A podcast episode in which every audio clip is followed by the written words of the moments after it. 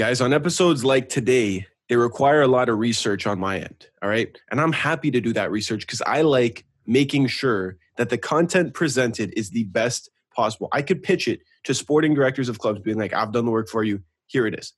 All right. You can take my word for that. And so when I tell you by the, the same man, the same, with the same research, the same skills, that elmontyouthsoccer.com is the best website on planet Earth, I'm not lying. I've done the research, guys. It, there is nothing like it. When you go to elmontyouthsoccer.com, you can start assembling your very own jersey wall collection. The more you purchase, the cheaper it becomes per unit. And then at checkout, you enter the promo code TJW10, which saves you 10% on your order. Dude, there isn't better That's business than that in the true. whole of the internet. You know what I mean? Yeah. And you can take my word for it because I've done the re- the same guy who brings you this great researched, well thought out content each and every week brings you the same promo code. Guys, go to elmontyouthsoccer.com and enter the promo code TJW10 at checkout to start building your very own Jersey Wall collection today. Today's episode, we're going to talk about players who need transfers this summer. We hope you enjoy.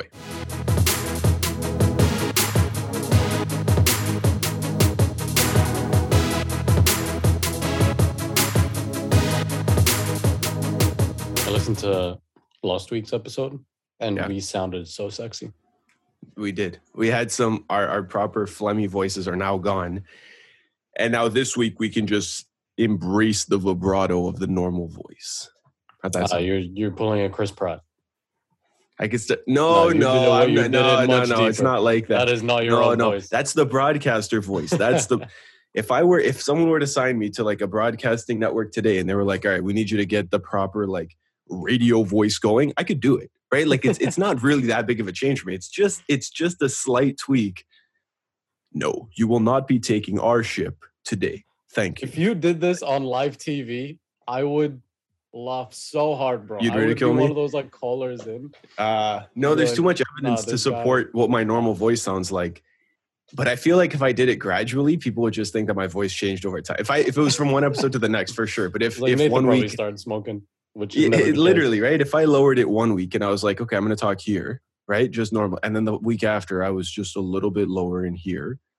But over time, I could be right here, and no one would know what the hell happened unless you binge the episodes. No, I don't No, think they would, wouldn't. bro. People would. I don't know. I need. You'd I would like, need "There's no way tremendous control over my voice, bro. If this is how we're starting the episode, imagine what our bro talk is going to be, Yeah, guys. crazy. Welcome to episode number 149 of the Jersey Wall podcast. As always, I'm your host, Mr. Nathan Santos, aka Master Chef, Nate, aka Coach, aka all the monikers in the world. That with me is Brethren, aka Mina, aka the Iron Pharaoh, aka Pharaoh. We just have a lot of monikers on this show. It's it is what it is. It's what we do. We're very creative. We're very witty. Welcome back to the program, Brethren. How's it going? It's going great. Yeah, uh, shook off the cold that I had last week uh, a Yep. little bit. I'm still getting a little bit of congestion. It's always the worst because it lingers, but Yeah. everything's good. Yeah, I call it residual phlegm. Right? Mm. Like doesn't matter how good you feel, it's just it'll always be there. My singing voice hasn't come back to me yet. I have No. phlegm at the top of my palate at the back, right where my sinus cavity meets my throat, and I can't I can't get rid of it. I can't. I'm right there It's with the you, most buddy. annoying thing in the world. Goodness me. Anyway, today I had to do a lot of research. Lucky Mina didn't have to do any research for this one anything. because you know on some programs the co-host does the host does his thing the co-host does their thing and then together they bring together on this show it's just nathan do your business and you know just chime in here and there because that's what we do Correct. that, that's what i do that's pretty much what our friendship is too you know what i mean like it's just one of those things Ah, i'm over here forking Right. the loads onto my back you show up when you want you leave when you want sometimes you're in the country sometimes you're out of it sometimes you're here you're I'm there just living my life. you're just living your life bro and Just here i am. Look what it's done to us. yep Look Hey. what it's done to us. You're bald. I still have my hair. You've been That's stressing true. out so much, losing all your i hair. shave this every morning bro and, and I I'll have you life. know. I'll have you know I shave this every morning. All right, I And could I could hold on. Out my best I could hold on. But I prefer to be bald. It's nice. All right. It's uh, I don't want to get into it. Whatever people are going to think I'm salty about it. I'm not. I shave it every morning. I'll have you know. I don't no, don't you even freaking sound get salty me. at all. No, it's it's fine. You know, somebody on TikTok may have mentioned that, and they maybe pissed me off when he said it. But when you said it, I know it's it's all love. With that guy, as I'm approaching 400,000 views on TikTok, I, which I, we are, by the way, we're only about Hey, 20k a week. go. which means by next week we ought to have 20,000, uh, sorry, 400,000 views on TikTok, Which again, who does the TikToks for TJW? It's Your your podcast. Master Chef. Nay. This is what we do, bro. This is what we do. This is the creator. That's that's I don't what even I do. have anyway. TikTok. You don't. I can't even send you ones that I think are are fun to watch. No, you can repost them as reels, which sometimes you do, and those ones you get those all ones you watch, you get all the freaking engagement from me there. bro. You do. That's true. Comments, likes. And you know what? You know what's interesting? You know what's cool? You know what happened this weekend? what happened? I was watching the TFC game I know what as I always tell do. them what happened. Yeah. I was I- as I always do. I watch the TFC game. I make TikToks related to TFC. It's not the only thing I do. It's probably the only MLS content that I do. Fine, Yeah. right? Is talking about. T- I might I might talk about Gareth Bale moving to LAFC here and there. Right? You get your big transfers, but I'm a TFC fanboy. That's what I am. And I make it uh, a TikTok celebrating TFC going one 0 up in the first like ten minutes. Jonathan Osorio, thank you very much. And who likes this TikTok? Toronto FC. And Hey. who comments on this TikTok? Toronto FC. So like Let's go. That's you know, we're gonna take off. And then when you see me as the face of TFC, I'm like, ladies and gentlemen, hello and welcome to the TikTok channel. I'm I'll lower the voice for it. Anyway, bro, we're hitting almost 400,000, which is crazy. That's insane. That's what we do. Views. I'm you know what? I'm gonna start taking out views, likes, like subscribers, all of it. I'm just gonna start saying big numbers. People are gonna be like, wow. They're gonna think I'm talking about like followers or engagement. It's like, no, no, no, just just views, views in total. See, I'm smart. I created a hashtag so I can always monitor how many views I have in total. Nobody else does that. I'm different. Whatever. Guys, today we got to talk about uh, some players who need transfers this summer. Now, the way I've approached this, for me personally, the way I've approached this, I know Mina didn't, so I'm going to tell him the, what Mhm. I did specifically. Is there's there's countless players we could do, right? Like realistically, there are infinite amounts of players that we could say could be on the move this summer, should be on the move this summer, will be on the move this summer. There's a lot of like gray area when we're doing an episode like this. What I've elected to do is pick out players who I think in particular need a move. And there are like way too many to mention, even if I narrow the scope down. So I've selected about eight with maybe two honorable mentions that we'll get to at the end. And the reason I've selected some of the ones, because I'll go I don't know if I've put this perfectly in order of stardom. Maybe, maybe not entirely, but mostly I would say it gets gradually more star power as we move up the list. I would say that the ones towards the bottom I've intentionally included as talking points because we could do some bigger names in those spots. But I feel like like there's a lot like everybody knows those guys need to move, right? These are ones who I think might deserve a little bit more conversation. Okay. Is that fair? Mhm. So before we get started, just so we can hear your voice on this channel a little bit, talk to me about what just current events before we even get started. Just about what you think of the transfer window so far, not just for your team, but as as a whole, as the market, as the landscape shifts. What do you think about the transfer window so far and the transfers that have happened? It doesn't seem like like people came out gung ho as I expected them to. Like some clubs have Mm. done their business, but it's it's mainly Big been time. like a waiting game. Like it's not been. It wasn't as crazy as last summer. You remember last summer? That was madness. This summer, it's like I would say the summer's been pretty crazy. smart deals, good business. Um, Mm, I don't think it's been like crazy. There hasn't been a shocking, one shocking transfer. Like Right. Liverpool swept in for for Darwin Nunez within 48 hours. They signed him, but that's right. that's pretty much it. Like there there haven't there hasn't been a, a single transfer that's like oh I think the most shocking thing is that Arsenal are doing business. Yeah, that's fair. And and by the way, we bid farewell to the wonderful Gabriel Jesus. hmm We wish him nothing but the best in the next chapter of his journey. Signed as a 19 year old, left as a 25 year old, won four Premier Leagues, won about six other trophies across the board with City. Nothing but love for him. Nice, Okay, what a baller. well done. Um, we can do a whole episode on not just Arsenal, but I, as the summer progresses, we're going to do one just about who had the best window. We'll do that towards the end of the summer.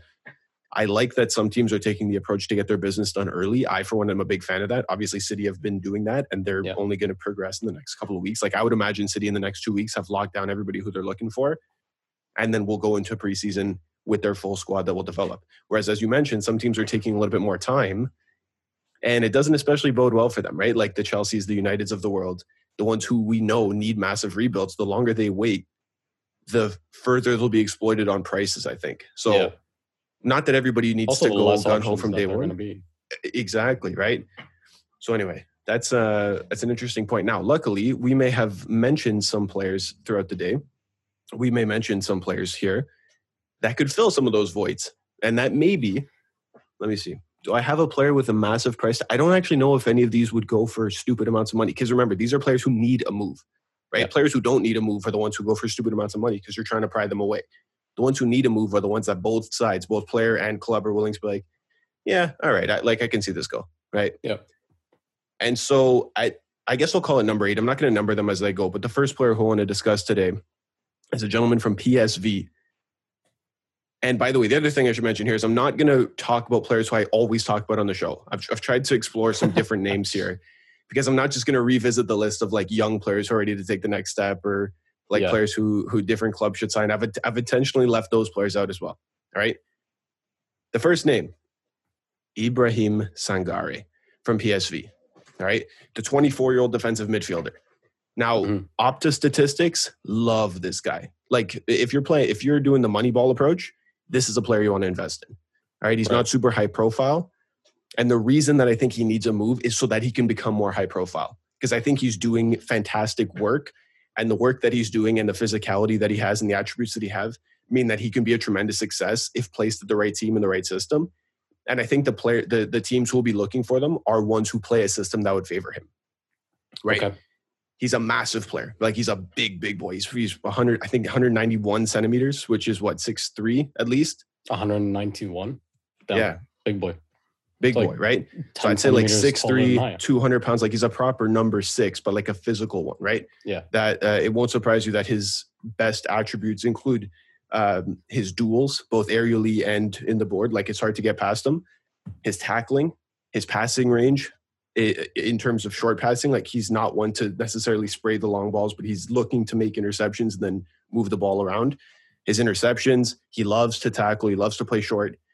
He's a proper number six. And statistically, he's one of the best in Europe. Right now, obviously, you can say he's playing very at, you know technical league. outside of right, but he's playing outside of Europe's top five leagues. So the fact that he's not playing on the biggest of stages, I actually think bodes well for him because it's not like you're looking at a Wilfred Ndidi character who's saying, okay, well, this is going to be massive money across the Premier League. You're looking at a player who's 24 playing in what the seventh best league in Europe and at the top end of it, who now can, if a big team were to pick him up, I think they'd be smart to. Because if they don't, and one of those like mid level teams picks him up, then we could be looking at another Ndidi situation where he's going to be worth two to three times what whatever the next club that purchases him will, and then he's going to be impossible to move on at that point, right? Like Wilfred Ndidi, I don't have on this list, right? He might be one of the honorable mentions we can talk about at the end.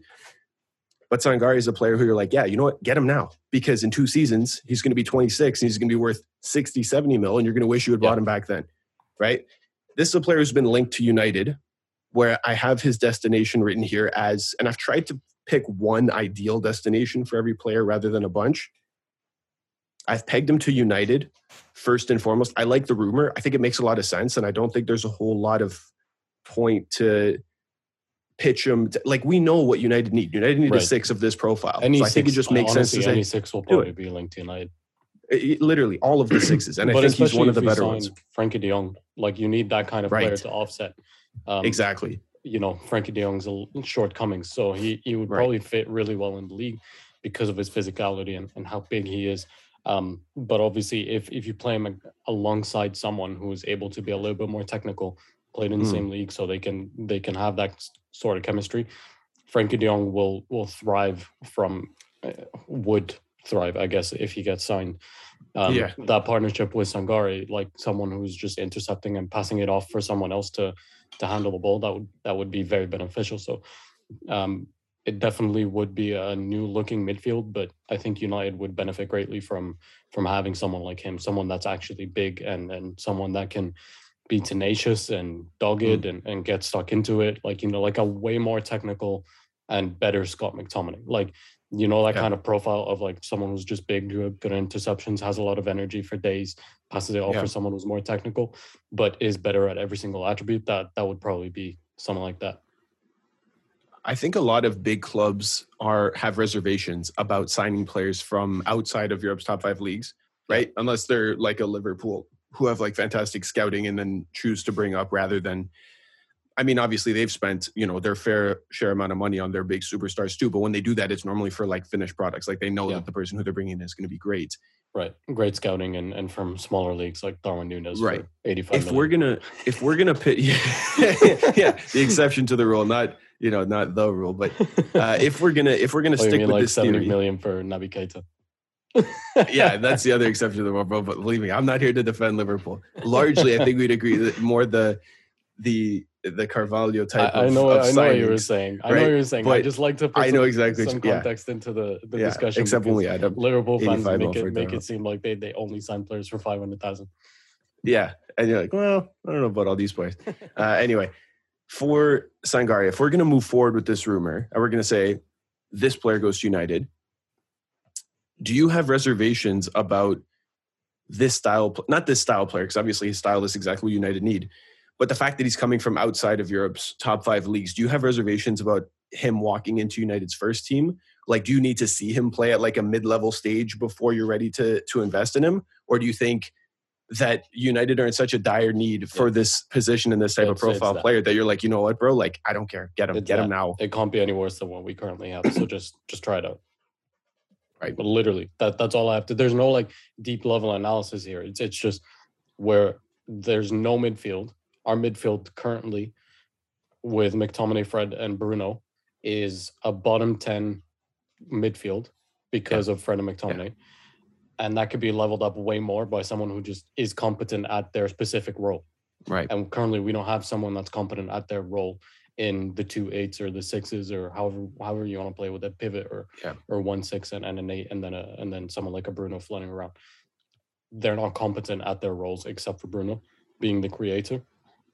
And and we need to level up in every way we can. And it's kind of like if we don't get our top five targets for a center defensive midfielder, I'm not as worried because our six, seven, eight, nine, ten targets are still going to be better than what we currently have.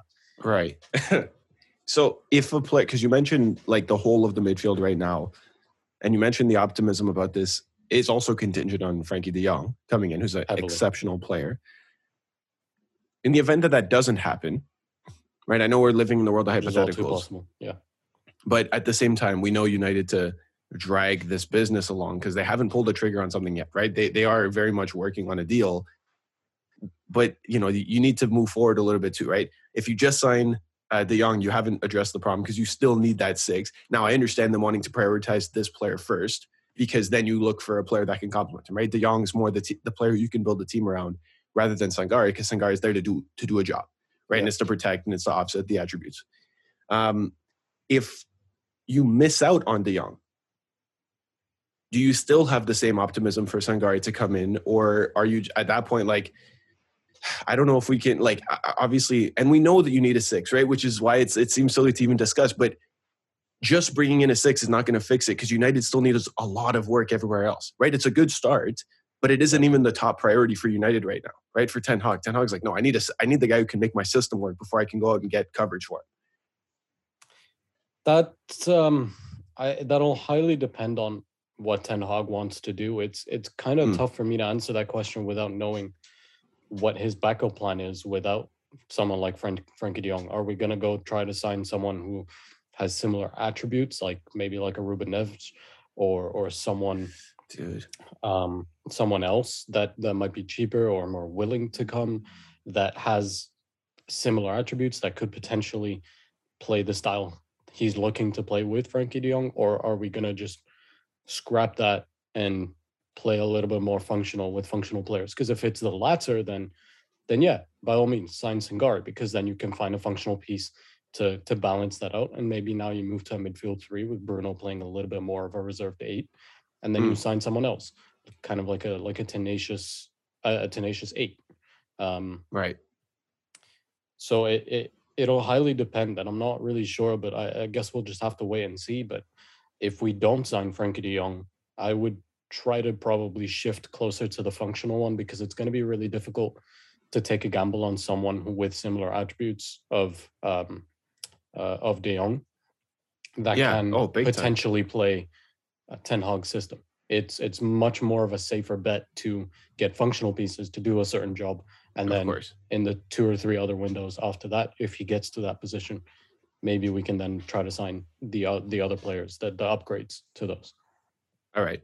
Um, I have a feeling, as the person who wrote this list, that this isn't the last time United will come up. So I want to move on for now because there's a strong possibility we're going to revisit United. Because guess what? United have a whole rebuild ahead of them, and they haven't Yeah. started it, right? So they still need a lot of pieces.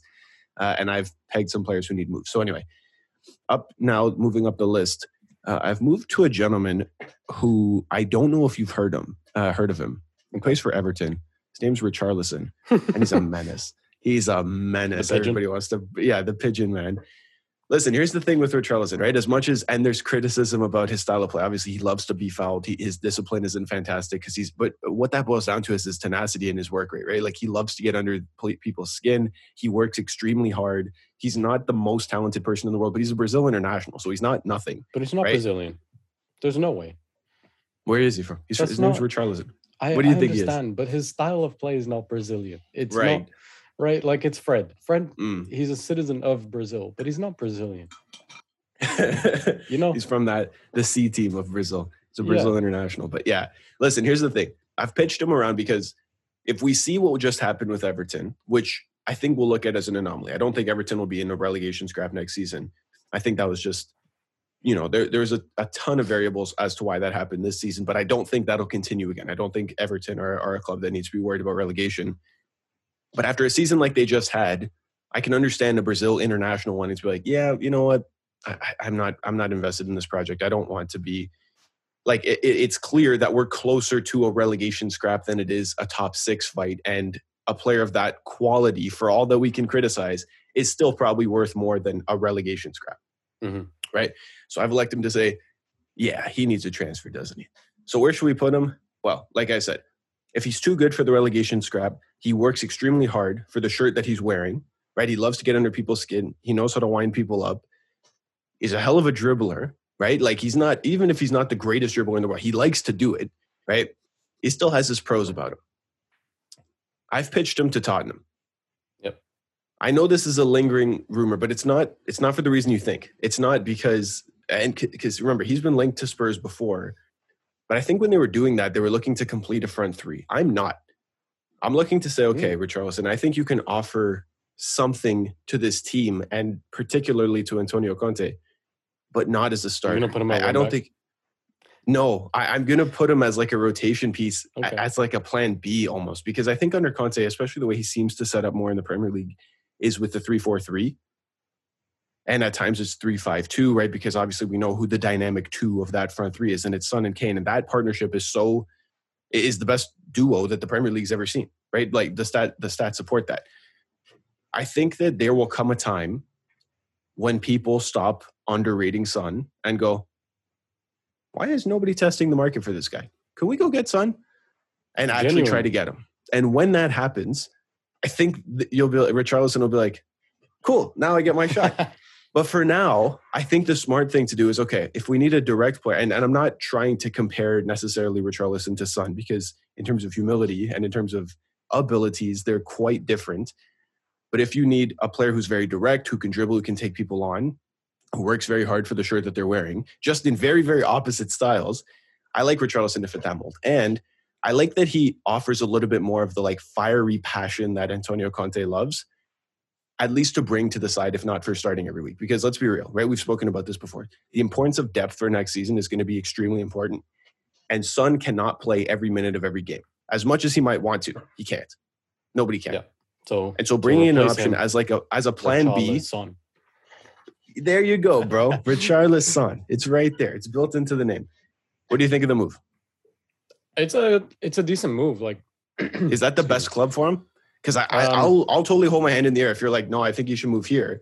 I just think Spurs- piece, yeah. as a rotational piece at Spurs, I think it's the best spot for him right now because I think that he would value that environment at this stage in his career more so than he would. Like, let's be real. Forget the times that people are going to say, oh, he can be the replacement for Mbappe at PSG. No, he can't. He's nowhere near that good. His abilities are not that high. He's good, but he's not that good. And he's not as good as Son. But can he like push for a start in that front three? Maybe. Right? Does he offer something a little bit different for Tottenham and for Conte? Yeah, right? Like he can he can do a job or he can take over his style, and it's not always entirely the same. I like that to be honest. Yeah, I think if he's if he's looking for more game time, then then probably not a good move because he's not going to get it as a starter. Um, no. But I think for now, until Son leaves. Yeah, for now. However, another move in the Premier League would only see him go to some to a club of similar level, right? Like an Aston right. Villa or a Wolves or or even yeah. go to like to the project in Newcastle, maybe try that out. But I think mm. Newcastle are looking for something different and and they probably wouldn't look in his direction. And yeah. I think Spurs would offer him, you know, Champions League football, the ability to like, you know, have a good nice life in London. I'm sure it's much nicer than living in Liverpool. Um and um yeah, it's it's a decent it's a decent move. Like there's not much to there's not much to add to it. Like you mm. you kind of said it all, but in in terms of a rotational piece, they'll definitely need a few of those. I, I just question if he's as good as Bergwijn. Like, will he offer? Well, I think Bergwijn's out the door, right? I think because yeah. he's pretty much all the way confirmed to Ajax. So I, I so they're going to need another piece in their in their kind of uh, attacking rotation anyway. Right. I think he can do a job there. I I'm I'm maybe putting a little bit too much faith in his ability to fight for the shirt and not clash with Conte because sometimes fiery personalities gel extremely well where they're like, yes, let's both be fired up about the same thing. But other times it's just that neither of them are gonna take any shit from the other. And so if Conte's like, you suck, stay on side, why are you always offside? Get back into fucking position. I could see Richarlison being like, you yelling at me, bro. Don't ever yell at me. You have no idea. I'm a Brazil international, right? Like I could see the discussions going going those ways too. So I've I've tentatively pitched him to Spurs because I think that move makes sense. Um, but again, it's only as a rotation piece and maybe a successor to Son one day, if and when Son were to inevitably leave, because he should. He's way too good to be there. He can do yeah. so much better. Mind you, the day he leaves, totally. if him or Kane leave, Conte's out too. It's done out out the door. No thanks. I'm not I'm not re-opting with this. Anyway, can we move up the pitch here? Can we move up our list? I have the best ones. Uh, I'm saving the best ones for last, obviously. So I want to fly through this one here. This is a gentleman who I've put under the reason why, because most what I do is why and where, right? So it's here are the skills about this player. Why should they move and where should they go? Tagliafico has been it's just it's time right? Like we've been it talking is. about his departure for like three years right? Like yeah. when's it going to happen? It's either going to happen like or it's not. He's 29 now. We've been talking about this since he's 26 and, he's, and his, his his value's only gone down. He was out for a lot of this season. He only started nine games. He played 22 but that's not as much as his season was uh, as his as he did in the season prior right? I don't know if that makes his value go down because i think we're all kind of in agreement of where his value is but we also have short memories right? If you don't play a lot of games in one season maybe we forget how good you actually are. Mm. I remember it wasn't that long ago we were pitching him to Barca to be like, okay, here, here's a 27 year old fullback that could be the successor to Jordi Alba. And Barca were like, no, I think we're going to keep Jordi Alba forever, and then we're going to get rid of all the young players, and we're going to we're going to stick with our guy here. Right. Um, I've tentatively pitched Tagliafico to United, and I say tentatively because he's 29, right? So the the time of pitching would have been seasons ago right? Which is why I think like it's time now. Like you got to make the move now. And two seasons ago, if he was on the move, we, we would have pitched him to the likes of the Barca's and the Uniteds of the world and say, who needs a new left back? Like this guy can be your guy for quite a few years. I Whereas think now did. he's 29. I've, i think I put we him did. in a couple. You of, did. Yeah. You did put him in the Barca rebuild. I remember. Yeah. Now, if you told me West Ham have confirmed a deal to sign Nicola Tagliafico, I would have been like, all right, that sounds right. Right? like in two years, his value is, has come down substantially. So I put him at United tentatively because of the same manager link and the fact that United obviously are not comfortable with any of their players, right? There's only so many reboots that Shaw can have. And Telles is not willing to do the overlap. He's the same profile left back as, as Telles is, but he's more familiar with with Ten Hag. Now we've spoken about how the priority for United should not be a left back because I think we can they can make like that's not where they need to invest copious amounts of money right now. Right. And the managerial connection is why I've I've moved this.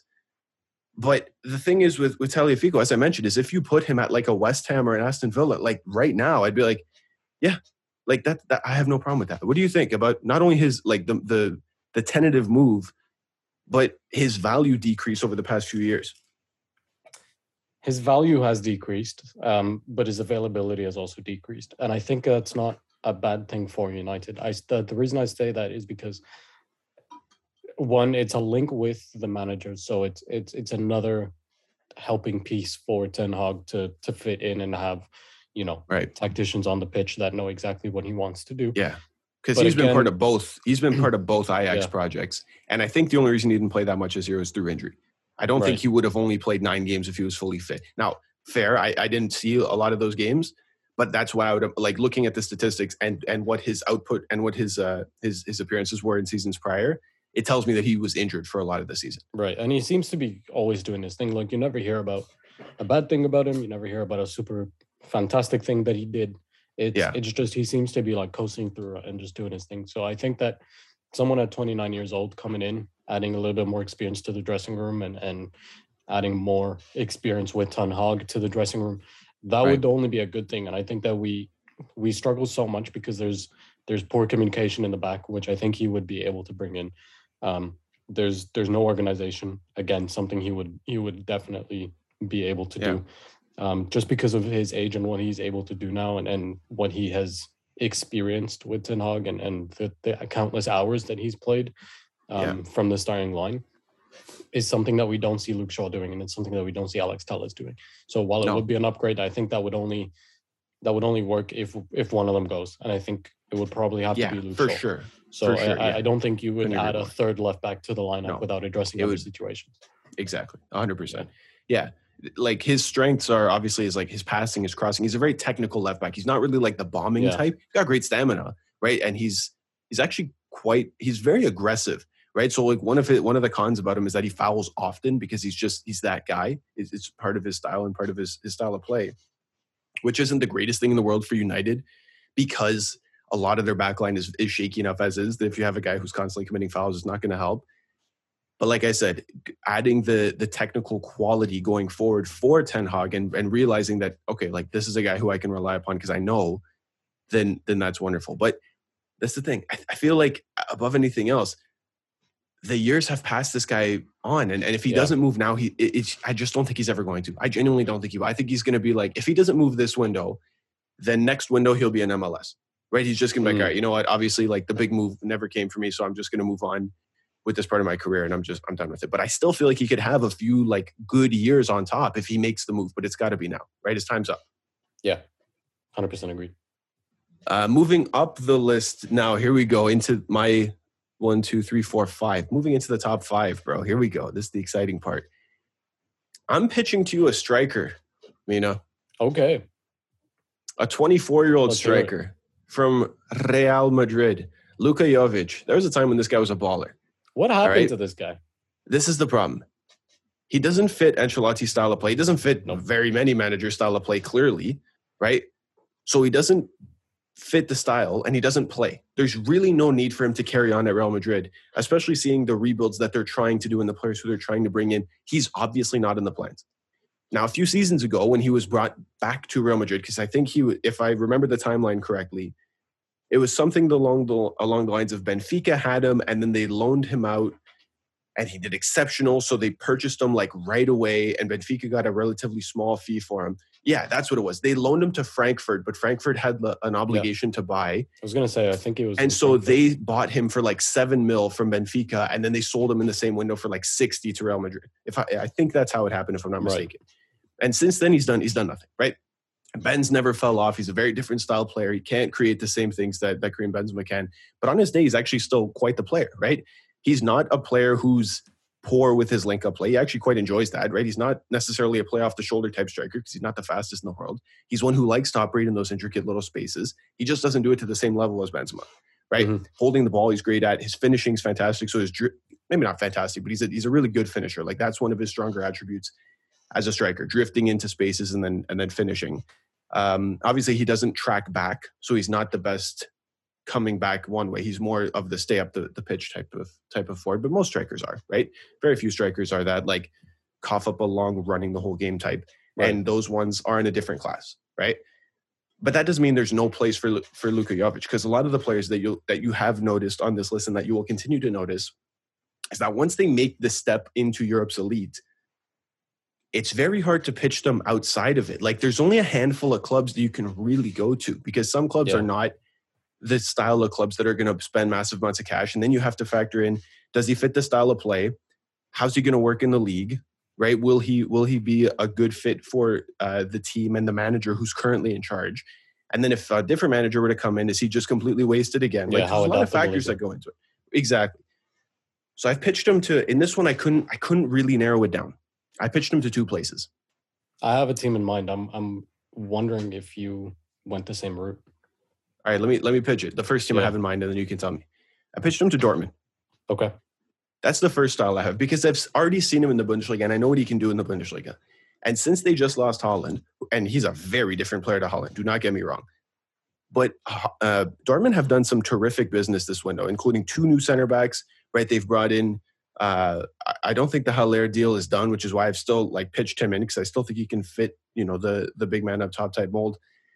Dortmund have signed wingers, they've signed midfielders. They, they've they've really tried to strengthen their team all around. And I think bringing in a striker to fill the void. Now, if they want to go with Haller, fine. I might pitch Jovic because he's younger, right? He's younger. Yeah. He can do different things. He's a very different style player. But if they want to go to like a focal point number nine, fine, right? I've just tried to incorporate one who's a little bit more fluid in the team and who's playing in a system and a league where we've seen him thrive before, right? He was able to do this to the point where he earned a 60 million euro move to Real Madrid. So I know that it's possible for him to do, right? I still think there's an excellent player in here somewhere. And I just think it's going to take the right team and the right manager to, to unlock it again. And if he's void of confidence and his career is done as a 24 year old, that's a hard sell to me. I don't think that's Yeah. the case. I just think he can't get into Real Madrid. And Real Madrid just won another damn Champions League. Karim Benzema's going to win the Ballon d'Or, right? Like there's no shame in not being able to crack that front three, right? So I like the fact that I can pitch him to the Bundesliga at a high profile team who still plays in the Champions League and he can rejuvenate his career. Or get this, hey, United, heard you need a striker. United's Mhm. coming up again. Why not this guy? Right? Like this is a dude who can share minutes with Ronaldo. He's 24. He's already established. He knows what it takes to lead a line. He's done that before. Yeah, blame Right, I'm not gonna- he's not Ronaldo's gonna do- not going to do it. No, Well, that's just it, right? He can be the alternate to a 38 year old Ronaldo. Who, what Ronaldo's 14 years older than him? That's unbelievable, bro. That, that's like hard. That's it's actually crazy that he's 14 years older than him. But we've seen Luka Jovic playing a two. We've seen him be the number nine, and maybe he's not the guy at at, at, at this age as a 24 year old, but he can learn from the guy and then be a good piece to build around going forward because he can still do a lot of he can still add a lot of improvements to his game. And he's not the best in the air, and Ronaldo is. So maybe that's an element of his game that he really needs to work on. But he still has a lot to offer. And I'm comfortable pitching him to clubs like this and saying, hey, you know what? You need a guy. He's a guy. He can do it. Yeah. I was going to say send him to AC Milan or Ajax because I think he would just feast on Yeah. goals in, in both of those teams. I could see him in either of those teams too. I like the Milan show. Because be AC. Milan just just signed Divock Origi. I think Yeah. he's he's definitely an upgrade on Divock Origi, and they need to replace freaking Giroud and and Zlatan Ibrahimovic. Yep. So I could see him in either of those places too. I, I wouldn't be shocked to see him move on to either of those places. Yeah. Um, maybe we can talk, but I've given more thought to the places that I pitched him to, and so I'd love to hear your thoughts on on either of them, on the on Dortmund and to United. Obviously, United is a little bit more personal to you. Like I said, bro, I have a lot of people who can go to United because United need a lot. United could sign a lot of different people. Yeah. Mhm. um, I'm, I'd actually be more excited to see what he could do at, at Dortmund. I think Mm. I think his fluidity lends itself well to the way Dortmund play, and I think it it would Right. obviously be nice to him because because you you're back you're back in Germany you're back where where you you're comfortable because Yeah. he's done it in that league before and and if Dortmund can capitalize on getting someone like that because obviously they just lost Haaland, so it will be a nice replacement and for he's a very different style player to Haaland. very we know. different. They could they could replace their striker, and Yep. you know they just take a risk on someone who isn't 18 for once in your damn life, Dortmund. Like Yeah. just bring him in. He's 24 years old. You can still get a profit on him because Big time. Like you, there's still enough room for him to develop and actually be Yeah. sold for a profit later on. So I think This it is a would be- player who I once think sold for better 60 move for mil, to bro. to Dortmund. Fair enough. What are your reservations about him coming to the Premier League as an alternate striker? I don't know that he would be as adaptable if Ten Hag leaves. So it would be kind of weird to to bring him in for maybe two years, two and a half years, and if Ten Hag gets that, then and you're just kind of sitting there going like, okay, what do I do now? Because this league isn't Mm. really. So you don't think he could make his mark in that time? I think he could, but it like if I'm I think he's just player, a I forgotten soul, to be honest, bro. That's why I think he needs this transfer. Like, I think he's forgotten about. I think people forget That is true. what he's actually capable of doing, is true. and I think it takes every pretty much everything's a step down for from Real Madrid, but like a step down from Real Madrid to reinvigorate his career. I actually really like the AC Milan show. That's actually a very interesting one to me because they need new strikers, and and I haven't Yeah. seen Divock Origi play a full ninety minutes in like what I four don't think his lungs are capable. right? Like I- this guy's a super sub, but he's going to be brought in for the intention of playing more. And that's the Yeah. whole reason he's leaving, right? But yeah, you're right. AC Milan have quite the project that they're building. I wouldn't mind seeing him go to Serie A and try to discover what he's, you know, what he's all about there. I just think that Yeah, and go head to head with Lukaku, who's back at Inter for a year. maybe he still needs some time because, like I said, he's but I think he's really good in a two, and I think that Yeah, I don't know if Dortmund can play a two right now. If they sign Haller, bro, play them together. That could actually, that, actually, I wouldn't, I wouldn't be surprised if if that worked very, very well. But he needs to make that move first, right? Uh, I think coming down from Real Madrid, like when you compare him to somebody like Mariano Diaz, I think Mariano Diaz's career is over, bro. Like, and Real Madrid completely ruined it for him because he, they they sold him at one point to Lyon, where he like tore it up for a few games at Lyon, and they were like, "Wait a minute, you're good." And they brought him back, and then they never played him again. can you believe that's the guy they like- gave the seven after Yeah, Cristiano left? The literally, best player bro. in their club's history. bro, the most disrespectful thing in the entire world. And then, but when you compare him to Luka Jovic, you go, one of you is 24, the other one's 28. One of your career has passed by already. Luka Jovic still has a lot to offer here. And I Yeah. think that if, if, like I said, I'm more high on the Dortmund show. That's my favorite one. But I pitched him to United as the fact that they need another striker, and he is an available striker. And if they can go get him for like, you know, they're not going to, Real Madrid are not going to recoup 60. They know that. If they can No. sell him for like 25 max, I think they'd do it. And I think that he Sign could still build a uh, career for himself somewhere else. Yeah, sign him up and send Anthony Martial on his ass to Dortmund or to whoever else. Just not, just don't be our problem anymore. Anywhere, bro. We could talk about him in our honorable mentions at the end if we have time. Uh, as I move on up, I, I'll keep going. Brethren, the next name on the list, number four on my list here, is Adrien Rabiot. Do you remember Oh Adrien God. Rabiot? I don't Dude, think he needs a have- move. I just think he needs a career shift, man. He's 27, dude. He needs a move. This dude could still play for a There's long no way time. Rabiot's 27. Holy He's crap. 27, bro. And can't this is the even- thing. Holy shit. I know it feels like it was forever ago that this guy played. In the reasons why I have written here, and I quote, remember him? Is Me he still active? Bro, he's part of this horrible Juve midfield rotation that has 400 center mids that nobody knows, right? Because And you're like, wait, Pogba's that guy's there too? that, You're like, yeah. oh, da-" and then Pogba's going to actually come in. No, Pogba will, will be the guy there. He'll actually be one of the starters, but between him and McKennie and, and, um, oh my God, what's his name? Who just moved there uh, the, the other season there? Locatelli, thank you. Yeah, between Locatelli, uh, Locatelli and Arthur and Rabiot, like you have all oh these my god, midfielders Arthur's still there. and you're like, bro, where are the, do these guys actually play? Like they can't get anything right. So I think Rabiot desperately needs to move on with his career here and figure some some stuff out for himself. And luckily, I still think there's a wonderful player in here somewhere. A player who plays frequent minutes for a, a high level team, if not as a starter. Yeah. I think he could be a really, really good rotation piece for some of the best teams in Europe because at Juve, it's very stagnant, right? The past two years have crushed him. Under Pirlo, nobody knew what to do with Pirlo, right? Pirlo was trying to implement something that the team was not ready for. And then under under Allegri, it's just boring, right? Like they win usually, but it's so boring. This guy's lost himself. He's not the guy. He's like, okay, am I playing in a midfield three? Am I playing on the left? Am I playing in a double pivot? Am I playing in Where'd you two- send him, What, though? what's going on? I'm on? interested. To, I'm interested to hear. Let me tell you, I send him to some places that need some midfield depth, bro. I Did sent you him say to United again? no, no, no, no, no. I, I explicitly kept him away from United. I, I don't think I mentioned United again in this episode. Uh, I'll have to I'll have to check my list.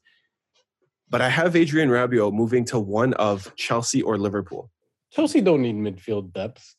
They do. That's the thing. Who are they trying I to mean, sign? they signed around? Saul Niguez and, and that didn't work out. But No, So he's I- I gone, bro. Like the loan is gone, right? Like who are they going to build? Jorginho's going to leave. Kovacic Yeah. injury, No, you're right. Kante injury, right? Ruben Loftus Cheek. Do I have to really mention Ruben Loftus Cheek? Like they need quality in their team, and You're so I think Yeah. I think that he can be that because if we remember, let me tell you about Adrien Rabiot because I feel like a lot of people forgot about him. He's a terrific tackler. His defensive his defensive attributes are very very good, despite the fact that he insists on being an eight. He shouldn't be. He should be a defensive midfielder.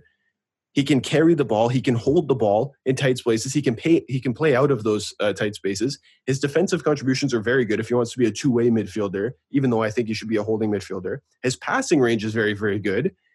And so I think he and his energy's high because he's he's one of those players. So when you have a player with great technical quality who can play in a two, who is still who's a very big guy because he's six four, he can do a lot of things. Bro, I think that Chelsea or Liverpool are perfect. Either of them are fantastic moves. I was going to bring up I- Liverpool, yeah. I might even be a little bit more enthusiastic for him to go to Liverpool because I don't think he would be that expensive. But let's be real. James Milner is going to be there for maximum one more year. Oxlade Chamberlain has got to go too, right? That's another one. So they're going to lose two midfielders in the next very, very I brief mean, period. Jordan Henderson's getting up there. Jordan Henderson too, right? So they're going to have who? Fabinho, Thiago. Keita. Rabiot's still a player who can be in there, right? Yeah, Naby Keita too. But like the fact that they play with the three means that there has to be more rotation. Even if they end up switching to a 4-2-3-1 at times throughout the season, depending on the moves that they make, fine. I still think that Rabiot's a player who can fit in. And I would like to hear a Liverpool fan reach out to me and tell me what they think of this move because I don't think that Rabiot has a particular like bad attribute in terms of his attitude, in terms I of was, his I was going to bring that up. Didn't doesn't doesn't he have a bad attitude? I don't even think so, bro. I think he's just so like I think it's just dull for him. I think life is just dull, so he's a little undermotivated So right he now. But I, creates drama to spice things up. I don't even, dude. Do, do you remember the last time that you heard his name? Like, I think if he was making drama, we would hear Oh, about yeah, it, right? true. Like, he doesn't do don't think he's in the anything. This guy just needs a refresher, a, a new coat of point, a new coat of paint. Send him somewhere. I think Liverpool works very nicely for the way that Klopp what wants his midfielders to do. And I think at Chelsea, he's one of the few players in the world who could actually fit a two-man midfield at Chelsea, Yeah. right? I mean, you to think? your point, Tell me could also work at Spurs. Yeah, but you know what? They just signed Bissouma. Like I think that they've shell. got I think they've got what they need. I, I think that Liverpool and Chelsea more desperately Yeah. need midfielders of this profile, and I think that he fits them quite well. You're right. I I have nothing to add to this because I completely forgot this guy even existed. I thought he was 34 years old, and that's why he wasn't playing as much. Right? He's out he's 27. 27. So He could still enter his like prime years. No. He's younger than um, what's his face that we already spoke about, Tagliafico.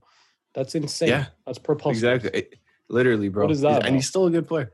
Get him out of Serie A. He's played at PSG. He's played at Juve. Like, just needs a fresh coat of paint, bro. I think sending him to Liverpool or Chelsea, either of them, would actually work very well for him. I, I, I can see an argument for Liverpool. I, I could also see an argument for Chelsea. I, I think, but I, I am more aligned with you. I think Liverpool would work better for him. Yeah. It's true. I don't want to see Liverpool succeed, but boy, I'll pitch some great stuff for them. anyway, as we move into our top three here, I have to be real. The top three, they're ballers. All three of them. They're Yeah. ballers. All of them. Like that's that's part of the attribute. I wrote about what their best things are. They're ballers. Okay. Number three, Hakim Ziyech. oh, This guy, bro, come on. yeah. Like, here's the thing. As as Joe calls him, Habibi, Hakim Habibi Ziyech. Why? Why does he need to move? Well, as it turns out, when you are part of depth and rotation, that can only take you so far, right? And he was signed a little bit aimlessly.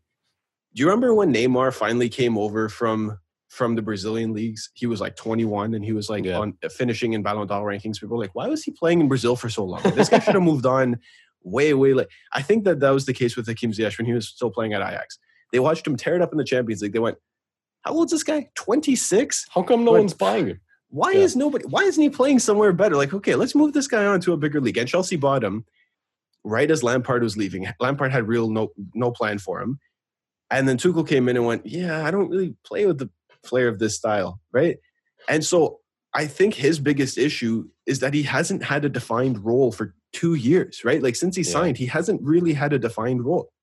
It's not that he's been poor; it's that he hasn't been able to hit the heights that he probably would have expected of himself because he hasn't been able to embrace one manager and one style and one consistent style, like, you know, amount of minutes. He's kind of just been like, okay, well, listen, you're going to play at the right forward spot sometimes. And that's kind of, you know, that kind of sucks for a player of his quality because if we remember, this is a player with an unbelievable passing range. The left foot made of absolute gold, can get out of tight spaces, and the things he can do with his left foot, most people can't do, period, right? The yeah. long shots, the set pieces, the passing range, the chance creation. What I'm describing to you, in my opinion, is a perfect number 10. And so I see, I've heard Fabrizio Romano link him with an Italian club named AC Milan, and I can't get enough of this show. I think it's perfect. I think Beautiful. it's perfect, bro. Yeah. Like the way that AC Milan, AC Milan, there's a chance here if AC Milan are able to not sell the players who they have, that AC Milan can become like the most exciting club that there is. Again, right? They can move back to that status of like everybody loves AC Milan. Yeah. Because with the left side of Rafa Leao and Theo Hernandez, and then going out and getting Renato Sanches to replace Franck Kessie, right? And then Sandro Tonali to hold down the midfield, and then have Hakim Ziyech in the center of midfield. Dude, that would be disgusting. That is so much fun. that would be disgusting. They still need some strikers, right? Divock Origi uh, can't be the guy. But remember, Fikayo Tomori in the spot there, right? Yeah. They they didn't sign Sven Botman because Sven Botman moved on to Newcastle. I'm counting that as a win. Shouted that out a long time ago. Don't forget TJW. But when we talk about Ziyech, like when we talk about what AC Milan still needs, and this is a team that just won the league, what we talk about them still needing is a more balanced squad, right? If they can balance out the right side and make it as good as their left, this can be like a Champions League caliber side. And I know they just won the Serie. I'm not saying they're not a Champions League caliber side, but you know what I mean. Like moving on, yeah, yeah. being like around a 16 plus leveling type up. of yeah, leveling up, moving into a team that's consistently challenging for the league, not just is uh, in a place of, of still recovering from what they were a few seasons ago, which was awful, right? But being a team that is considered every single year a round of 16, a quarterfinal type of Champions League team. I think players like this are how you are how you get back to that level. Because Hakim Ziyech, although 29, who I don't love to pitch in rebuilds, I'm not pitching a whole rebuild for them. I just think it's a perfect creative number 10 who would thrive in the tempo of Serie A. And when moving around superstars in this attacking line that they're building, I think is a lot of fun. Like I the way he could play in this explosive with uh, with Leao. That's what I mean, right? The link up so play he could have with it. If he were to if they were to kind of interchange positions because obviously they both like to cut in so if you force Ziyech to play central yeah. I, I, I would like to see how much he utilizes the right side because obviously at Ajax his best position was on the right right? But then he would often cut in and make things happen when he cut in. If he's playing more centrally I would love to see if he's always favoring the, the balls down the left side on the left hand side which would be fine because that's where Leao is anyway and that's how they don't they utilize the left hand side more than anything anyway or if he's drawing players across, then is able to ping balls over the top for a right back or a right winger making use of the space. Yeah. Right. Like there's a lot to like, and there's a lot of uncertainty about how he would approach his style. Not that he wouldn't fit in like tactically, but I think he would be a player kind of like Bruno who's trying to go for it a little bit more right. than yeah, conforming to a tactical system. And it, and he's technically a very gifted player, but I could see him embracing a role of like a free range 10 who says, okay, what is the best option that I have in front of me right now? That's the one I'm playing, and I'm playing it now. And he would totally thrive because his vision is much faster than the than the than the Serie A is. Because yeah. again, it is a much slower uh, league, exactly. and it's a very technical league, very defensive first. And I think he has the technical abilities and the vision to break it down because he Agreed. would just have so much fun just playing against low blocks all day long. Yeah, in a in a clearly defined role where he gets yeah. minutes every week. Like I think he can go back so to having movement. some serious numbers and right. putting up serious numbers. And I think that's what he needs at this stage in his career. I don't think right. this is a player who's going to be like finished his career by 31, 32. I think this is a player who hasn't played that much in the past two years. And so it might prolong his career if he can get into the right project. Hey, Paolo, we fixed your team. Sign Luka We fixed Jovic it, bro. Let's get you another game. Yeah. There you go. Oh, bro, that would, be, so much, much, fun. Just throw in an Adama Traore on the right side just for some electrifying pace, man. And let's freaking go. Career mode this crap. Uh, final two, bro. Final two, and then I don't actually know if we'll have time for bro talk today because we've gone heavy talking about all these options, but uh, we'll have to see where we are at the end. At number two, I got to move on Memphis. Yeah. I got to move on Memphis Depay, bro. Now, listen, longtime listeners of the Jersey podcast will know that I've been a fan of Memphis Depay for about as long as anybody else, right? Like uh, since he was a prospect PSV. from from PSV. I was watching him at the World Cup and he was still playing at PSV, and I went, "Oh my god, this guy's a baller!" And I have his Lyon jersey, And when he played for United, I was so excited for him to be there. And obviously, he didn't have tremendous impact, but he's a whole different player. Reinvented himself at Lyon. He became a captain. He became a leader. He became a cam. A rapper. He, he became a rapper. it's true. Became a rapper, right? He'd get he, all these things. He moved on to Barca. He was supposed to be the guy to fill Messi's shoes. No pressure, kid.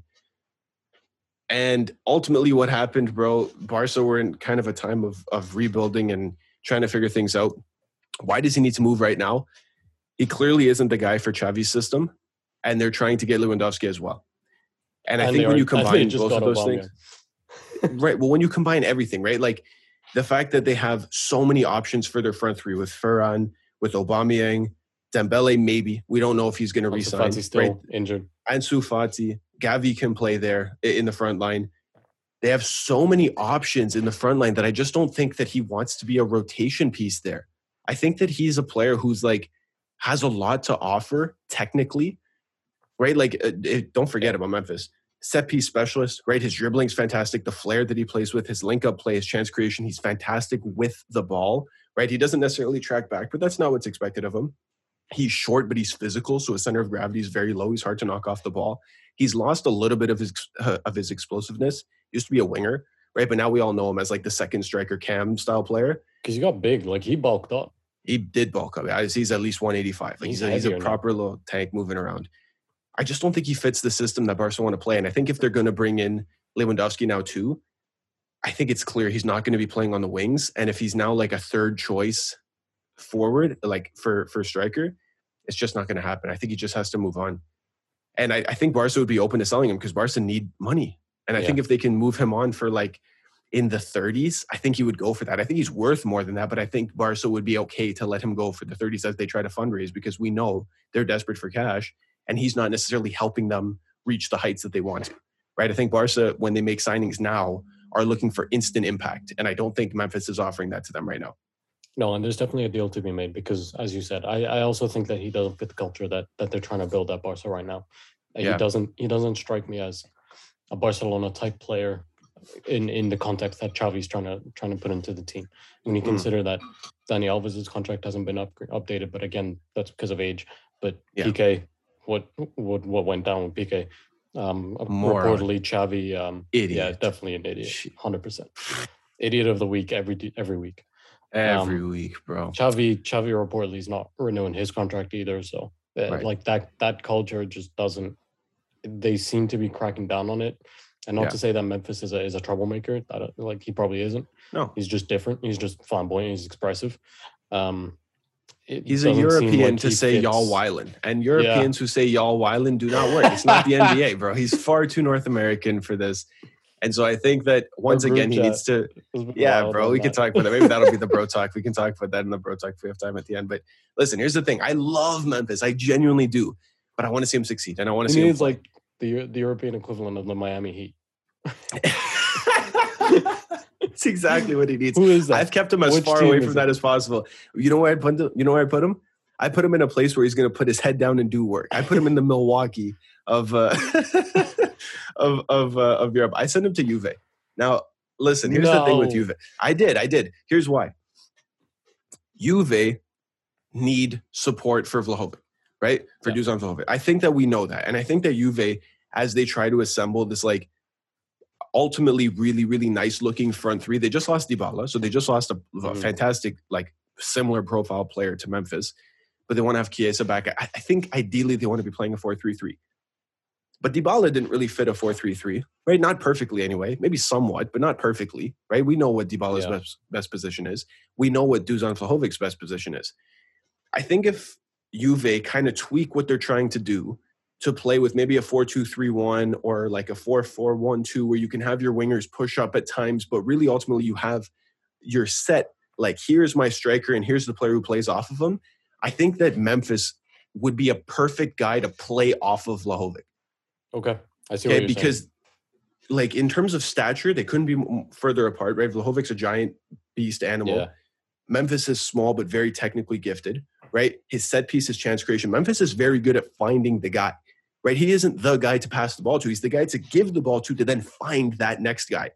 And if you they have guys like Chiesa coming in from the wing, and Vlahovic bullying off center backs, and he can kind of play off Vlahovic, who is, is back to the keeper, and then link it back to Memphis, who can then dribble in, lay it off to Chiesa, and Chiesa can finish. Like we can see that play with our eyes closed, right? Like you can see that happening pretty much any day of the week. I don't know if, and, and plus, and just hear me out here. Imagine if Memphis and Pogba are playing in the same team, bro. Oh god, the carnage that would that is Syria. Like we're talking Miami Heat style here. We're talking Juve want to be a few years ago when you when had Juve me. wanted to make you this. me until They wanted to make it the cool you young. We're that. not the old lady anymore. We're Juve. We have the J logo, We're the bro. young the old. We're now they're like, all right, we're gonna bring back Pogba. Let's bring in our uh, Memphis and just have rap battles. Like we can be this style team. I forgot that Pogba was going to join them. you to be fair, until but you mentioned it. could you not see? Okay, if if nothing else, could you not at least uh, uh, forget the personalities? Could you not see technically Not wise. Memphis and think they would Pogba playing really well together? Yeah, but I just think they get in each other's way. I don't know. May- I think, maybe I think they're gonna try to I release Pogba um, the way he was at Juve beforehand, and the way you know. Yeah, but we that's a lot of when he was midfield playing building, with um, with with Matic and Herrera, where he was the predominant number ten before we signed Bruno.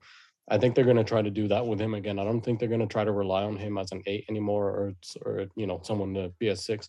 I think they're gonna try to get creative qualities out of him, and if you're if you're putting Right. him on the same pitch as someone like Memphis, who who is the best at who is best at that.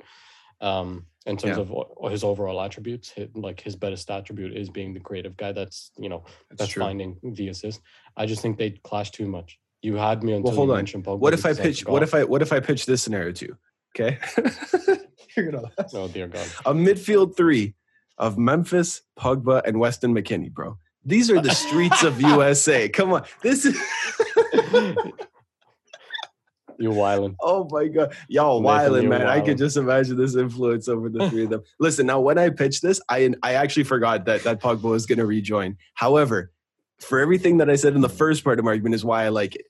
I think that I, I actually think I there is a place for this. I, I think agree. there's there's a lot of work to be built around these two if Yeah. you're going to put them on the pitch together. There's a lot. Maybe Rabiot shouldn't go because it's like no, we need guys who can who can run and who can like break up play to just cover for the y'all Wyland boys up top.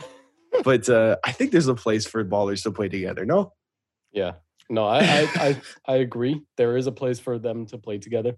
It's just you're gonna need work work horses around them. right? You Yeah, will. It's true. And Yeah, like you're gonna need to sign the Dennis Rodman of. of yeah, exactly, bro. That's it. Someone has to do it. bro. Wilfred Ndidi, Paul Pogba, Do it. and Memphis And Depay, Locatelli and Weston Memphis McKennie. Depay. Oh my oh, god. God, bro, what are we Stop it. doing here? All right, bro. The final transfer, number one on the list. I have destination blank here because this is one that we just proper need to discuss for however long it takes us to get through it. Neymar needs a Oh, God. This summer. Neymar's 30. And I didn't know Neymar was 30 until I did the research for this. And I'm like, he's 30? What happened, bro? This guy's whole career. Okay, here's a shocking stat. Ready? Ready? I'm ready. Neymar has never in one season played more than 57% of the games What? in one in, in Ligue 1. In Ligue 1, he's never played more than 57%. The most amount of games he's ever played in Ligue 1 in one season is 22 That's crazy. out of 38, which means he Always missing misses damn near half the games. Yeah. And like it's That's it's a real crazy. problem. Now, why does he need to move, bro? He obviously doesn't fit uh, Luis Campos, who they've appointed. He doesn't fit his version of PSG, right? We know what his version of PSG is, and it's building around these young, exciting players who have the right attitude, just like how we've been rebuilding PSG for the last several years, right? Mhm. Like the players who we've been mentioning are the ones who they're going after, right? The Vitinhas of the world, who I mentioned, by the way, right? Like they're building around. And by the way, if we can just mention PSG for a second, bringing in um, Christophe Galtier. I- yeah. if That's you remember. I shouted that out for That's a long time. Yeah. My biggest fear with that was that Galtier plays a, a very effective but flat system, which I didn't know would be the best for the the the type of dyna- dynamism that they have in the squad. That being said, if they're trying to offload players like Neymar, it shows a bit of a culture shift, right? It shows that PSG are actually trying to approach this the right way and try to edge, like ice out those divas and be like, no, we can bring in actual hardworking players here who want to get the job done.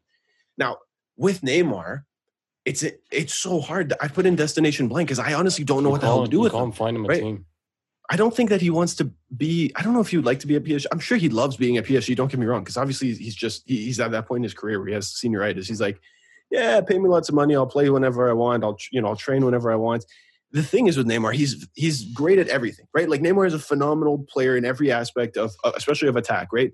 Finishing, chance creation, dribbling, drawing people in, uh, going fake, his passing, like everything that Neymar does, he does it pretty much better than anybody else, specifically when, when examining attributes, right? He's not the best long passer in the world, but at combining everything, yeah. there's there's there are no Neymars, right? Yeah. Constantly winning fouls to the point of frustration for everybody, right? Like we're all annoyed by it. The thing is, he's a diva, right? He's a hothead. His discipline sucks. And he never plays. He plays half the amount of games that he should. That's why what I can't the hell do you do team. with a player like this? I can't find you him can, a team. If PSG want to start edging people like this out, he doesn't go to another team in Liga, right? Automatically, you can roll that out, right? Let's look around.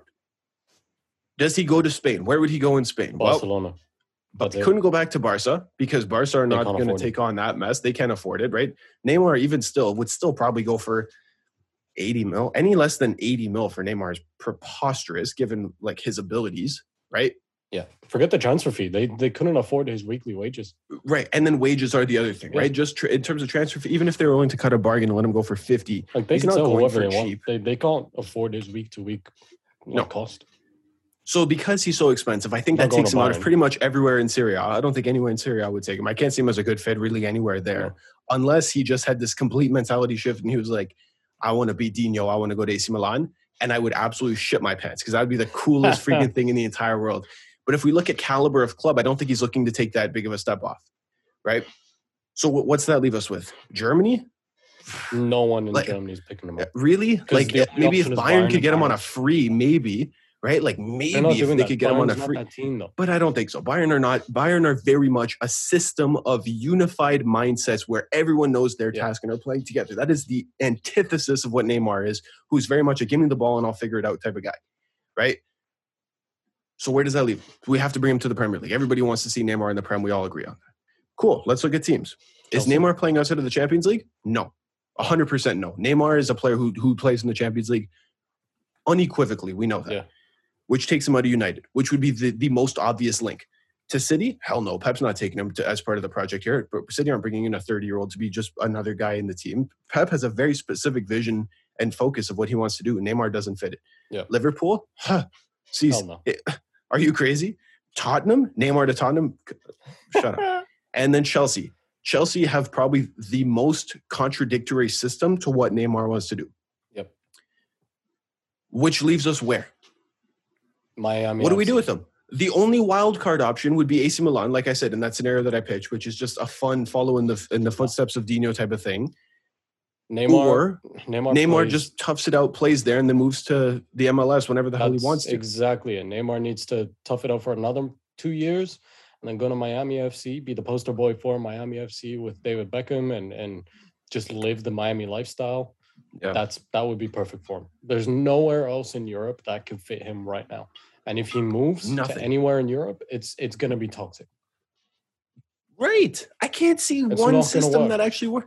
Like the only he oh man it's so disappointing it's so disappointing it because he's such a good player and it's such a waste and i hate even wasting my breath talking about how good of a player neymar is because everybody knows what he brings going forward right i see neymar gets a lot of criticism i'll give him that because a lot of people hate the way that he always draws fouls and stuff but the things that neymar can do with the ball other people no, cannot we, do we haven't we like haven't other people, people cannot do that and there's nowhere to put him. Like I said, the only, only, only wild card option that I could see is if he were to say, if he were to have a complete mentality shift and say, I want to follow the Ronaldinho footsteps and go be the cam for AC Milan. I think that would be electrifying. It'd be the coolest thing to ever happen. Yeah. It's not going to happen. It's not going to happen. No. People would say, oh, do you want it at Met City? No. No, I don't. The same reason I didn't want Alexis I mean, Sanchez at City when City, he was in his prime. It's like, no, I don't want that, bro. He's if not. United has been winning three Champions League titles in a row, I still would not want Neymar. It's not. It's I not would, the fit. See, I think that I actually think if United were in the Champions League, I could, I could, I could pitch a scenario that worked here. Yeah, I could, but it, because Ten Hag is not opposed to having a tricky Brazilian. That's not true, right? Like with with Antony, he has a tricky it. Brazilian who can form, yeah. who can conform to a system, right? Antony's 22 though, trying to make his mark. Neymar is is a superstar diva that if I mean I just don't think Ten Hag would have any tolerance for. it. So it would be up to Neymar to say, "Am I the guy who's going to embrace what he's saying and actually get back to my best?" And if so, then yeah, you could do some scary things at, at, United. To be honest, under Ten Hag, I think it'd be fantastic. I think you'd be if Ne- but that's the thing. You could make that argument anywhere. If Neymar was focused and level headed and ready to play and kick ass, yeah, we wouldn't yeah we would have no shortage of clubs that would be lining up for him. he we could fit him pretty No much shortage. anywhere. Yeah. But because we don't have that, we're like, what do we do with him? He needs to be he I think Neymar needs a transfer this summer. Because if if the very if nothing else, for his own sake, for the sake of accountability, Mm.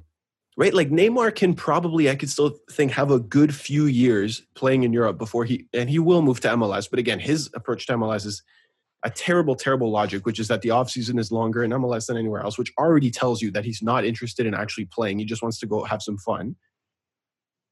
But if Neymar needs a transfer to reignite his career because he's just not willing to work hard at PSG because he gets everything he wants, he needs to be challenged. Where can he go that gives him that challenge? I have two names written down, and both of them, like, I could give you more reasons as to why it doesn't work than the fact that it does. Yeah. One of them was United, and primarily it's they don't play in the Champions League, not going to happen. Right. And then if it were to Bayern, which I could somewhat see, it would be that he is now conforming to a Bavarian system of the team comes first. And Neymar does not have that mentality. And I don't think it matters who you like where you put him. I don't know what And it's happens. not like to he's going to develop that mentality. He's 30 years old. no, We're not talking he's about lost that mentality, bro. Winger. He Yeah, he had he that had it. mentality when he was taking Exactly. over, and He then he it. moved to PSG, and he got everything he wanted, including uh, like all the yes men's in the world. And now he can't do anything wrong in his own opinion. Bro, this dude's missed every March for five years. He's I'm taking March off. See you later, guys. This guy's played no more than 57% of available games for the club that pays That's him madness. what 100 million a year. Madness. I don't know what to do. I I- don't know what I- to do with him. I I don't think Stay in don't know what to Paris for a couple more years, and that's it. what do we do? Do we do we say okay? Well, what if what if Real Madrid came knocking? They won't. They won't. They have Vinicius. They have their, their Brazilian flair left wing. He's not Neymar's not going to be displaced in terms of position. They're not going to No. reshuffle, reshuffle their entire formation to fit Neymar in. And Real Madrid work. is building a younger team everywhere on the pitch. Yeah. So they're not going to co- come calling for Neymar. So that's So wild it. card option. Wild card option. AC Miami. Milan. I think he goes to Miami. AC Milan, bro. No, AC Milan, bro. Let's do it. Let's put like him it. as the cam in AC Milan, where he has to dev- where he has to focus and fit into the system Hakim. and brings them. Yeah, screw. Sorry, Hakim. Hakim, your plan B, buddy. But if you can get Neymar, dude, that's a whole other thing. Yeah. And I don't want them to break the bank for him. I want them to go spend 48 million euro- euros paid in installments of four years. And they're going to win the Champions League. And Fikayo Tomori, the Canadians, going to win the Champions League. And it, it is what it is. Divock Origi being fed by Neymar. That would be crazy. Luka Jovic. Let's go. We need a right winger for AC Milan, bro. Desperately. That would be insane. Some Richarlison. Desperately. Get Antony. Antony, Neymar, and Leo. That's your that's your attacking three. Just Oh, God. no work whatsoever.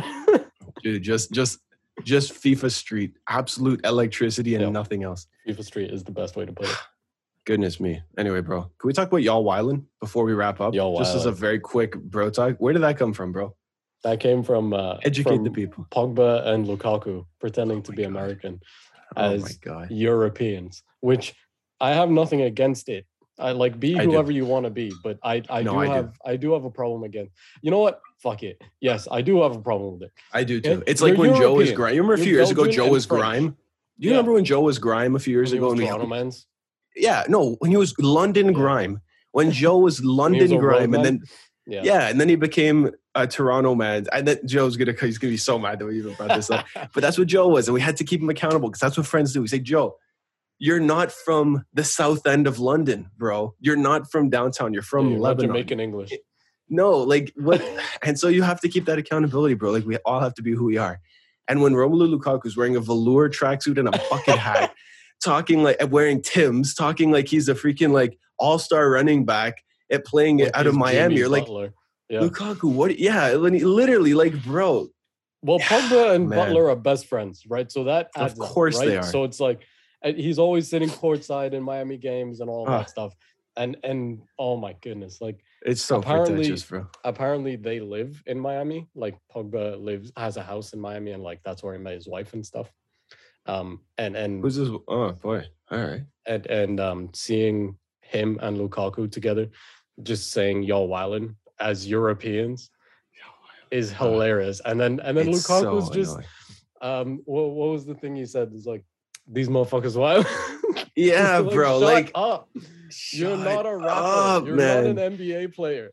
No, Stop he really, doing really thinks he is. No, man, he's just These Ah, motherfuckers wild. it's part of who he is, man. Like he's just become that guy. and I don't know uh, what to do about that. It's so I wish I had more. It honestly has me dumbfounded because I can't even comment on it because I'm like, what are you guys doing? I Like I think it all started. You know what I think it started with? It- and I think it was our own fault. Not not us personally, Yeah. but like North America's fault. See, we watched Lukaku play, especially when he was at, at United in particular. And we would always say he plays like he's wearing Tim's, right? Like he has no ball control whatsoever. and then he went out and he was like, "What? What? Are, what are these? What are people talking Got a about?" Tim sponsorship. And in his first ti- his first time in the U.S., he bought a pair of Tim's. He put them on, Signed and deal with Jay from Z. ankles up, Yeah. it transformed him into Jay Z. He he started wearing oversized hoodies, bro. He started wearing big watches and talking like that, like he's from Brooklyn. And you're like, yo, Rob, you're from like the Congolese Belgium, bro. Like you're you're not this guy, man. Where are you getting this from? Like you're so. And here's the thing. This is why you know what really bugs me about him. Lukaku is actually a brilliant human being. He is. He Lukaku is. has gone He's through his philosophy Yes. on on monogamy, his philosophy on education, on world building. His he speaks six languages. And he's this also is hustled. such He's also hustled good from, pla- from like being dirt poor into just being from nothing like, into this 100%, superstar that it breaks my heart to see him be that because I'm like, you're you're perpetuating the worst possible stereotype about yourself, which is like that you are gonna be this dude. Don't lead by example. Be this guy who's like the the scholar and intelligent guy that you are. Quit pretending He you're a freaking NBA player, man. He's Like, so if smart. Players Ah, or Players' Tribune, whatever it is, like his Yeah. interview is great. Like it's a phenomenal interview, and he talks really well. He's very eloquent, and he speaks six languages, Brilliant. including like Italian and Spanish and stuff.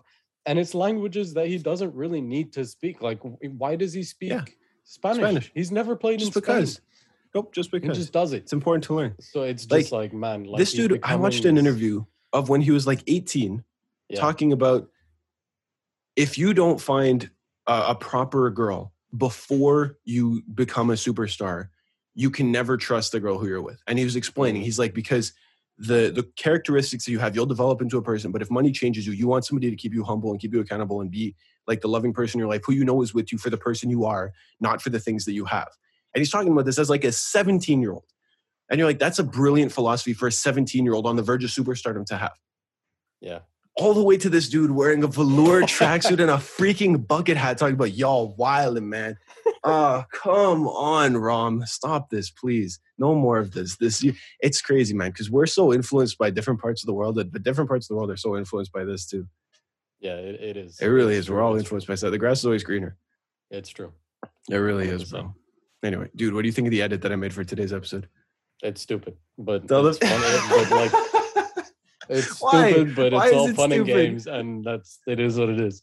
it's so funny. If you're listening I to was this, go like, check it. "Why is this relevant?" And you were like, "Oh, it's six two six because it's." Yeah, I'll like, explain it, "Okay, bro. Okay, I get it. I'm like, If you go You check out the TJW podcast, yeah. and If you go like, check out the TJW podcast this- Instagram, you'll see the most recent post, which is the pro, the promo Yeah. material for this week's episode, which is Mina and I as Lilo and Stitch. And the reason I made it is because yesterday w- was six two six, the date, which is what Stitch is. And my girlfriend, his her favorite movie is uh, Lilo and Stitch. Lilo and Stitch. It's a great movie. It's a fantastic movie, right? We watched it today, so I was like, you know what, bro, I got to make a, an edit for us, and I was gonna have us as Pleakley and Jumba, but I didn't because I thought it would be better for us to be Lilo and Stitch. And initially, my reservation with I wanted to have us as Pleakley and Jumba was because I know you hate every time we do an edit, I make you the girl. But it's so funny, like it's just it's become a gag now, and I think the edits are really good. Like I don't, I think that's one part of the podcast that is like criminally underrated. You I think the edit every week- I don't know what the with perception is. one, so Uh, Like Yeah. nothing can beat that. So The Top Gun one was is what it awesome, but all of them are like they're very like come on, they're pretty freaking good. Yeah. Right? Like they're just they're just a small little nugget of TJW, but the amount of time I spend on them and the thought that goes into what the edit should be for the week, it's it's literally meant for the sole purpose that someone's gonna see it and be like, oh, for fuck's sake. No, I and then just like it. laugh. like all in all, I'm not I'm not too salty about it. Like I don't like it. It is what it is. Lilo. It is what it Lilo's is. wonderful. I love Lilo and Stitch. It's a great movie. I inspired my childhood. So You're jealous, bro. You just wish you were Stitch, right? You wish I made you Stitch? I couldn't care less, bro. my main issue is the, with this was like, how is this relevant to Right, what we're right, talking right. about? Like, the oh, players that need moves. What?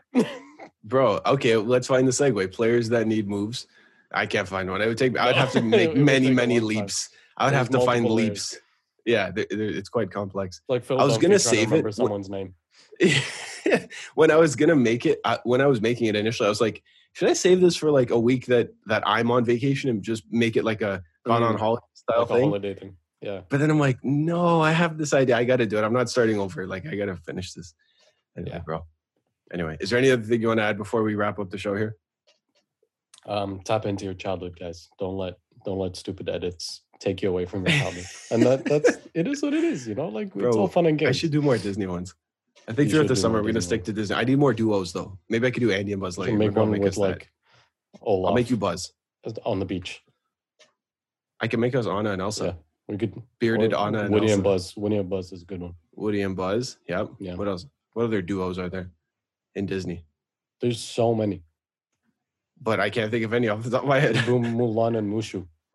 There you go. You think people would get that one? If we take their heads out of it just by looking at the bodies, you think people would get that one? Yeah. All right. I, I'm down being either of those. Mulan's a badass. It's And true. Mushu Mushu's Eddie Murphy. He's hilarious. So There you go, bro. good with that. I think Eddie Murphy's a good place to wrap it, right? Yeah. With that, we're gonna wrap up episode number 149. Crazy, bro. Next week's 150. Madness. 150, Madness. dude. Crazy of the Jersey Wall podcast. As always, I've been your host, Mr. Nathan Santos, aka Master Chef Nate, aka Coach. And that, my co host today has been Brethren FC, aka Mina, aka Pharaoh, aka Pharaoh, Iron Pharaoh, and all the other monikers that we can think of. Brethren, enough with the Twitter games. We've been playing this for far too long. Tell people your socials and where to actually find you on social media this week. You know what? I remembered Mm. that I was gonna do that, so I'm opening Twitter now to find what my actual handle is. It's Mina F Golly on Twitter, and then you can find me on Instagram at Mina.golly98. Boom. You can find me on Instagram at the Nathan Santos and everywhere else at Master Chef Nate, including on YouTube for special bonus clips of the Jersey Wall podcast and on TikTok, where you can find TJW Bites, the fastest growing hashtag in the history of the internet. Don't forget to follow the Jersey Wall podcast on Instagram at TJW Podcast. And please, please, please, guys, if you enjoy the show, we're going to hit 150. Share it with your friends. Tell somebody about it. Listen each and every week. We love you. We thank you so much for your support. We will see you next time right here for episode 150 of the Jersey Wall podcast, baby. Woo!